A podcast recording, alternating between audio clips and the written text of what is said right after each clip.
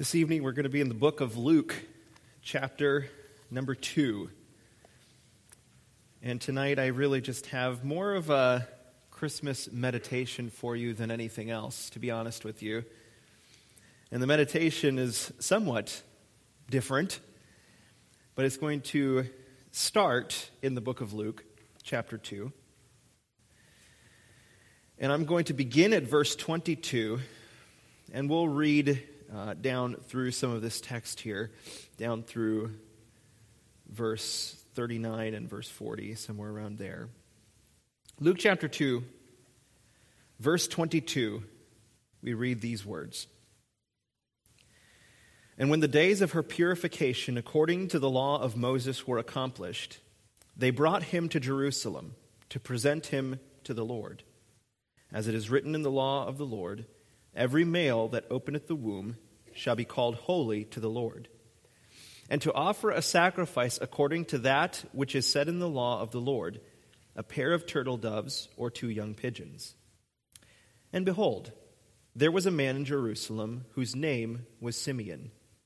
And the same man was just and devout, waiting for the consolation of Israel, and the Holy Ghost was upon him. And it was revealed unto him by the Holy Ghost that he should not see death before he had seen the Lord's Christ. And when he came by the Spirit into the temple, and when, the, when his parents brought in the child Jesus to do for him after the custom of the law, then took he up him up in his arms and blessed God and said, Lord, now lettest thou thy servant depart in peace according to thy word. For mine eyes have seen thy salvation, which thou hast prepared before the face of all people, a light to lighten the Gentiles and the glory of thy people Israel. And Joseph and his mother marveled at these things which were spoken of him. And Simeon blessed them and said unto Mary his mother, Behold, this child is set for the fall and rising again of many in Israel, and for a sign which shall be spoken against. Yea, a sword shall pierce through thine own soul also, that the thoughts of many hearts may be revealed. And there was one Anna, a prophetess, the daughter of Phanuel of the tribe of Aser. She was of a great age and had lived with an husband seven years from her virginity. And she was a widow of about fourscore and four years, which departed not from the temple, but served God with fasting and prayers night and day. And she, coming in that instant, gave thanks likewise unto the Lord, and spake of him to all them that looked for redemption in Jerusalem. And when they had performed all things according to the law of the Lord, they returned unto Galilee to their own city of Nazareth. And the child grew and waxed strong in spirit, filled with wisdom, and the grace of God was upon him. Let's pray. Lord, the joy of Christmas is that Christ is born. It is not that you made a promise you could not fulfill. It is not that you made a promise that you were hoping would come to pass but weren't sure how it would. You made a promise and you kept your promise and you kept it in the way you had intended to from eternity past. And for that, we will be forever grateful, singing your praises in heaven because of that promise. And as we meditate upon the truths of your word this evening, Lord, may it pierce our own soul, even as the, the sayings of Simeon pierced the hearts and minds of Joseph and Mary. And may we be reflecting upon the joy that we have as Christians because of Christ. For we pray this in the name of Jesus. Amen. You probably have your own Christmas traditions, I would imagine. Everybody has at least one, I would say. If they enjoy Christmas season, if they celebrate the Christmas season, they have some kind of tradition. For some, the, the favorite tradition is gathering together as a family, unpacking the Christmas tree and putting it together. I don't know if you're one of those people who has fake versus real. I'm team fake. I like fake trees. But if you have a fake tree, one of the challenges is which one do you get? Do you get the one that has the arms that fold up, and when you open the box and set it on the pedestal, it just kind of falls out and it's already set up for you? Or Do you have the kind we have, where you have to literally take limb by limb and figure out which one goes where, and you have to go through and spread them all out? It's kind of a process, it's an art, even. There's that. Everyone loves decorating the tree. I'm sure maybe you have um, your own traditions of decorating cookies, Christmas cookies, or decorating the outside of your house, things like that. Or you may have certain other things that you do. For example, perhaps you have certain Christmas movies that you watch every Christmas year, perhaps even on the same day. Um, some of you might remember watching different versions of A Christmas Carol growing up, I always watched one, I think it was from the late 1930s or early 1940s. I, am guessing on that, but it's black and white, and it starred Alastair Sim as uh, Scrooge in it. And that's the one we would watch every Christmas day. We'd watch that at Christmas Carol. But there was actually another movie that my family growing up would always watch, and we would, I'm not sure how the tradition started, but every Christmas Eve, after we had our candlelight service, after we would go to all my family members and we'd deliver cookies that my mom and sisters had made, at night we'd have all the lights turned off except for the Christmas tree in our living room, and we'd watch a specific Christmas movie, even though it wasn't originally intended to be so. Every Christmas Eve, we would watch the movie It's a Wonderful Life. Some of you are nodding your heads like that's, that's one you've definitely seen. This movie is really just a fascinating movie to me. It was not originally intended to be a Christmas movie, but apparently, I was doing some research on it. Apparently, about 30 years after the film was made, they just started airing it every Christmas season. And that's kind of been the tradition ever since then. So, for some people, that's how it became part of their Christmas tradition. It is one that I enjoy to this day with my family now on Christmas Eve, watching It's a Wonderful Life. And the happy Hallmark romantic fun fact about that is actually I traveled on a Christmas Eve all the way from Minnesota to Iowa to surprise Laura at her house while they were watching It's a Wonderful Life and propose to her at her house while she was watching it. So, yes, yes, I did do that. there is a slight romantic bone in my body somewhere. So, this movie, though, I bring this up because this movie is really fascinating. The plot is fascinating. You follow the life of one guy named George Bailey played by Jimmy Stewart. And his life just seems to be one gigantic, like, disappointment because he has all these grand hopes of traveling the world and being the greatest architect or being the world's greatest this or that or whatever the case may be. And it seems like he's stuck in this teeny little town called Bedford Falls. And for whatever reason, somebody needs him here. His dad needs him over at, uh, at the building and loan. And whatever the case, he can never get away. And it just frustrates him but there's always some reason why he stays back. Well, as you go throughout the movie, and I have no idea if there's anybody here who's not seen the movie, but as you go throughout the movie, there is a point where there's this big crisis moment in his life, and he's not really sure what to do. But it's a great crisis for him, and all of the crises he had faced up to that point, he was able to essentially deal with. He was a very shrewd young man. But this crisis was insurmountable. There was no way he was going to be able to overcome it so it crossed his mind what if I just take my own life? In fact, he asks this question at one point in the movie. He asks, he, he, maybe it was just better if I had never been born. And of course, part of the plot of the movie, I don't want to give it all away, but the part of the plot of the movie is that is what ends up happening. He's granted a wish where he can see what life would look like had he never been born.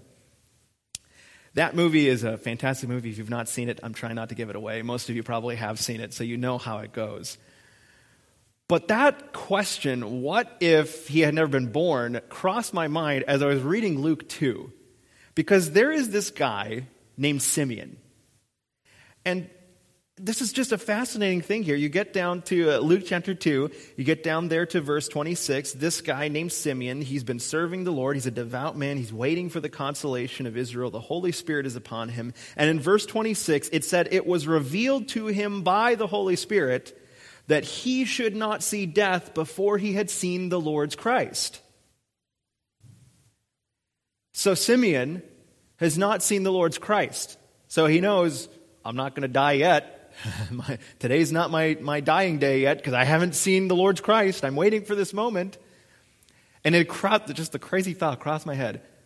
What if he had been fooled What if he had been completely deluded? He had, he, I don't know, he ate pizza the night before and had a dream where somebody in this dream told him, You're going to see the Lord's Christ. And he spent his entire life waiting to see the Lord's Christ, but it's only because he, he ate pizza the night before and had a weird dream. What if Jesus had never come?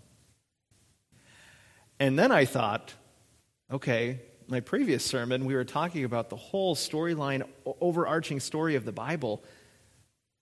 But what if Jesus hadn't come? What if Jesus had never been born? What would be the ramifications of that? So tonight, I just want to give you a couple meditations, things that are based on Scripture, but it's almost like the inverse of what the Scripture says, because I want us to think through the serious, significant implications of what it would mean if Jesus had never been born. So, just several thoughts for you for this evening. What if the Lord Jesus had never been born? What if he had never come? Well, number one, here is the first significant reality is if Jesus had never been born, then humanity would be left in its sinful estate. That is reality number one. We could even go back further and say, well, what if Jesus, what if there was no such thing as a God? What if we go back that far? I'm just starting out with the premise that there is a God and he made a promise in Genesis 3:15 that there would be a seed of the woman who would crush the serpent's head. But what if he wasn't able to keep that promise? He made a promise that he couldn't keep. What would then be the case? Well, the reality is we would be left in our sinful estate. There's no hope. No matter how hard we try, we cannot do anything to earn God's favor. You know this. You feel this in your own heart. You know that you want to honor the Lord with your life, that you don't want to do anything that would be um, dismissive of His law, dismissive of His holy character, and yet you still sin. You have God's Holy Spirit residing within you who strengthens you to do exactly what God wants you to do, but you still sin. If we who have the Holy Spirit still struggle with the remnants of indwelling sin, what possible hope could we have of ever being relieved of our sinful estate if Jesus had never been born? There would be no hope. There would be no hope. We would literally be lost in our sin for eternity, and we would experience the just wrath of God we would be left in our trespasses and sins. That's what Paul says in Ephesians 2, right? And you hath he quickened who were dead, not sick, not, well, morally misguided. You're dead in your trespasses and sins. And dead men tell no tales. Dead men can't do anything. We are morally bankrupt. We can do nothing to please God. If Jesus had not been born, he would not have died, and we would be lost in our trespasses and sins. Here's a second one for you. If Jesus had not come, not only would we be left in our sinful estate, but number two, God himself would be a liar. I already referenced Genesis 3:15. God was under no obligation to show any mercy to his creatures who had rebelled against him. But what did he do in the curse that he gives to the serpent? He gives this glimmer of hope that one day, he didn't say when, one day, there would be a seed of the woman, a descendant of the woman, who would come to crush the serpent's head. And for us, that is the, the hallelujah, praise the Lord moment of Scripture that He didn't leave us in our trespasses and sins, but He gave us the hope that one day we would be redeemed. But what if Jesus had never come. God would be a liar. God would have made a promise that would have demonstrated he's not holy, he's not just, he's not merciful, he's not righteous. He would have been made a liar. But Scripture tells us that it's impossible for God to lie. Not just that he doesn't lie, or not just that, well, he kind of stretches the truth here and there. God himself cannot lie because he himself is the truth. God cannot lie. It is literally impossible for God to lie.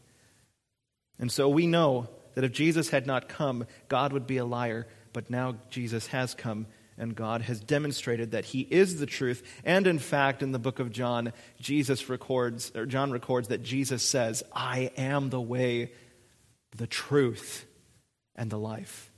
No man cometh unto the Father but by me. Jesus is the truth and demonstrates the truthfulness of who God is and what he has said.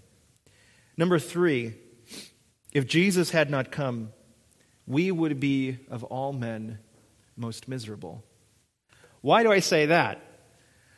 Because when you get to 1 Corinthians 15, what argument is Paul making in that chapter? Jesus is risen. He has risen from the dead. He is gloriously raised. He has been vindicated. But what if he isn't risen? Paul says there are some people who are saying that there's no resurrection of the dead. How can those people say such things? Do you not realize the implications of saying there is no resurrection from the dead? Paul tells the church in Corinth if there is no resurrection from the dead, then there is no risen Jesus. If there is no risen Jesus, then there are no apostles who are preaching the truth. And if there are there no apostles who are preaching the truth, then we are lost and dead in our trespasses and sins. And if we are lost and dead in our trespasses and sins, then we are, of all men, most miserable. We're of all men most miserable. If Jesus had never come, there would be no resurrection from the dead, there would be no hope we would be of all men most miserable. Number four, if Jesus had not come, then we've been deceived. God is a liar. So that is, that is if, if Jesus has not come, then we have something against God. He is a liar. But this is the other side of that coin, is that we have been deceived. Because for the last 2,000 years, people have been meeting together in pews, much like this, in great cathedrals. There have been men who have been very learned and have studied the scriptures, many of whom even memorize the scriptures, who have been propagating a lie. And not only have been propagating a lie, have been telling other people to go and propagate that lie. If Jesus had not come, then for the last 2,000 years, there have been millions and billions of people who have been deceived. And the world, frankly, wants us to believe that. They want us to believe that we've been deceived. Either they say, oh, there was no such thing as a historical Jesus. Or they want to say, okay, maybe there was a historical Jesus, but he most certainly didn't do the fanciful things that are recorded in the Bible right? There's no way that he was making the blind see and the deaf to hear, eh, the deaf to hear and the dumb to speak. And most certainly, there's no possible way he raised people from the dead, let alone himself being risen from the dead. None of that could possibly be true. You all have deceived yourselves. But now we know that this is true. In fact, not only have we the inner witness of the Holy Spirit within us who is testifying to us that these things are true, but God, even in his wisdom and mercy, has given to us people as eyewitnesses. The apostles saw the risen Lord. There were wise men who saw the baby Jesus and the star that led them to where he was. There were shepherds who were abiding in their field, keeping watch over their flocks by night, and lo, the, the glory of the Lord shone round about them. They see the angels of the heavenly hosts and angels up in the sky, and they are sore afraid, it says in the King James. And the angel proclaims to them, Go into Bethlehem, and you will see Jesus, the Son of God. And here's how you'll know that it's Him you're going to find a baby wrapped in swaddling clothes, lying in a manger. You will know it's him. And they went and they saw that it was true. They weren't all hallucinating, seeing the exact same vision at the exact same time. They went and saw it was true, and what was their reaction to it? Did they say, Wow, that's pretty cool? Well, let's go back over to the, the, the flocks of sheep. It says that they were praising God and rejoicing, and the people were marveling at what they were telling them. There were people who saw the risen Lord Jesus Christ, Mary, who saw her Lord at the tomb. There were the disciples who were hiding in an upper room, fearing for their very lives because their master had been killed. And all of a sudden, with doors being locked and windows being shut, he appears in the room. And they see him. And even then, when they see him, they still don't want to believe it. They suppose maybe it's a ghost. He says, Look, there's the nail scars. And a week later, he'll tell to Thomas, Thomas, here is the hole in my side. Don't be faithless, be believing. And those men, many of them, almost all of those men, would give their lives. They would literally go to their dying day with this message on their lips Jesus is risen from the dead. They died for it because they saw. And Jesus said one thing to Thomas that just gives me great comfort. When Thomas proclaims the great, the great uh, proclamation of the identity of Jesus, my Lord and my God, Jesus says to him, You believe because you saw me. Blessed are those who have not seen and yet believe. For most of 2,000 years of church history, that has been the case. We haven't, with our eyes, seen the Lord. In fact, Peter would write to the dispersion, the Jews of the diaspora, and he would tell them, Whom having not seen, ye love. Just because we have not seen it with our eyes doesn't mean the Lord left us without eyewitnesses to the reality that there is a real Jesus who was born 2,000 years ago, who did live the sinless, perfect life that we are supposed to live in order to be in the presence of God, but cannot live. And that he died the sinner's death that we deserve to die. They saw him hanging on the tree. They heard him cry out, My God, my God, why hast thou forsaken me? They saw him look at his mother and say, Mother, behold your son. And they saw him look at John and say, Son, behold your mother. They watched him care for his own mother while he's dying on the cross. They saw these things. If only they could be here right now to, and you would see the passion on their faces and in their hearts and even the, the joy in their faces and eyes proclaiming the message they know to be true. We have the inward witness of the testimony of God's Holy Spirit. We have eyewitnesses who have seen that Jesus rose from the dead, that Jesus really lived. Because it's not that he never came, it's that he did come, most assuredly, and that he did come to save us from our sins we have not been deceived. I'll give you maybe two more. Number five men and women of church history, if Jesus had not come, would have nothing to live or die for.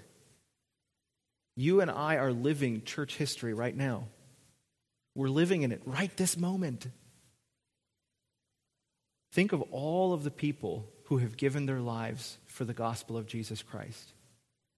You think of men most recently, like, like a Jim Elliot, who wanted to give the gospel to primitive peoples and ultimately gave his life for it. Think of people going back even before the Reformation era, people who were giving their lives so that somebody, the plowboy, could have a copy of the scriptures in his hands. Think of the Christians in the early first several centuries who were in colosseums for the mere pleasure and entertainment of pagan people, being tied at stakes and ripped to shreds by animals at the whim and pleasure of people who don't love the Lord. all of these people lived and died because they believed that there was a baby who had been born, that there was a child who grew up to be exactly as the Holy Spirit had told to Simeon that he would see the Lord's Christ and that this child would be the one who would be the light to lighten the Gentiles and the glory of the people of Israel, and that he would be the salvation for all peoples. Those people gave their lives because they believed it to be true. You, I hope, are willing to give your life because you believe it to be true that Jesus is the Christ who was born of the Virgin Mary and that he truly did die on the cross and rise for our sins. I'll give you one more. Number seven, or number six, excuse me. If Jesus had not come, then what we would see is the degradation of human society farther along than it already is. If Jesus had not come, where would we be today? This is something I think even in our Sunday school lessons in the youth group, we've been going through this study by from Positive Action called God's Prevailing Work, and it's describing in a summary form the, the church history from the early first century all the way up to the Reformation, and we're using biblical principles to see how God has providentially directed his church. One of the things that they brought out in that study, and you and I may not necessarily think about or realize, but it's very true, is that God in his providence has used even the message of Christianity and the truths of God's word, even God's word itself, to be a restraining influence in culture. It has been used, the scriptures even themselves have been used to educate people. Throughout much of human history, only the elite could be educated, only the elite could read. But because of the spread of Christianity, particularly after the fourth century, it began to spread and people were being educated slowly. Of course, there's the Dark Ages and Middle Ages, etc. But but at some point, Christianity was used by the Lord to bring about the fact that more people could be literate than had been throughout much of human history. Or what about the wonderful Christian ethical influences, even in the teachings of our Lord? That much of the world who doesn't know God, has no relationship, at least no saving relationship with God, they still believe. Our culture, as de- degraded as it is, still has limits to how far it will accept certain things. And that is a direct influence of the influence of God's word and Christians. If Jesus had not come, then we have no reason of hope to be saved from our sins. And humanity, the story of humanity, would be one that is purely uh, pessimistic, sad. There would be no happy ending because there's a God who made a promise and he didn't keep it. Because there's people who are lost in their trespasses and sins and they're hopeless. There is no hope. Without a baby in a manger in Bethlehem, there is no hope. And humanity would only be further and further spiraling out of control in their lostness and in their sin. It's a very sad picture. But here's the joy none of this is true. Jesus did come.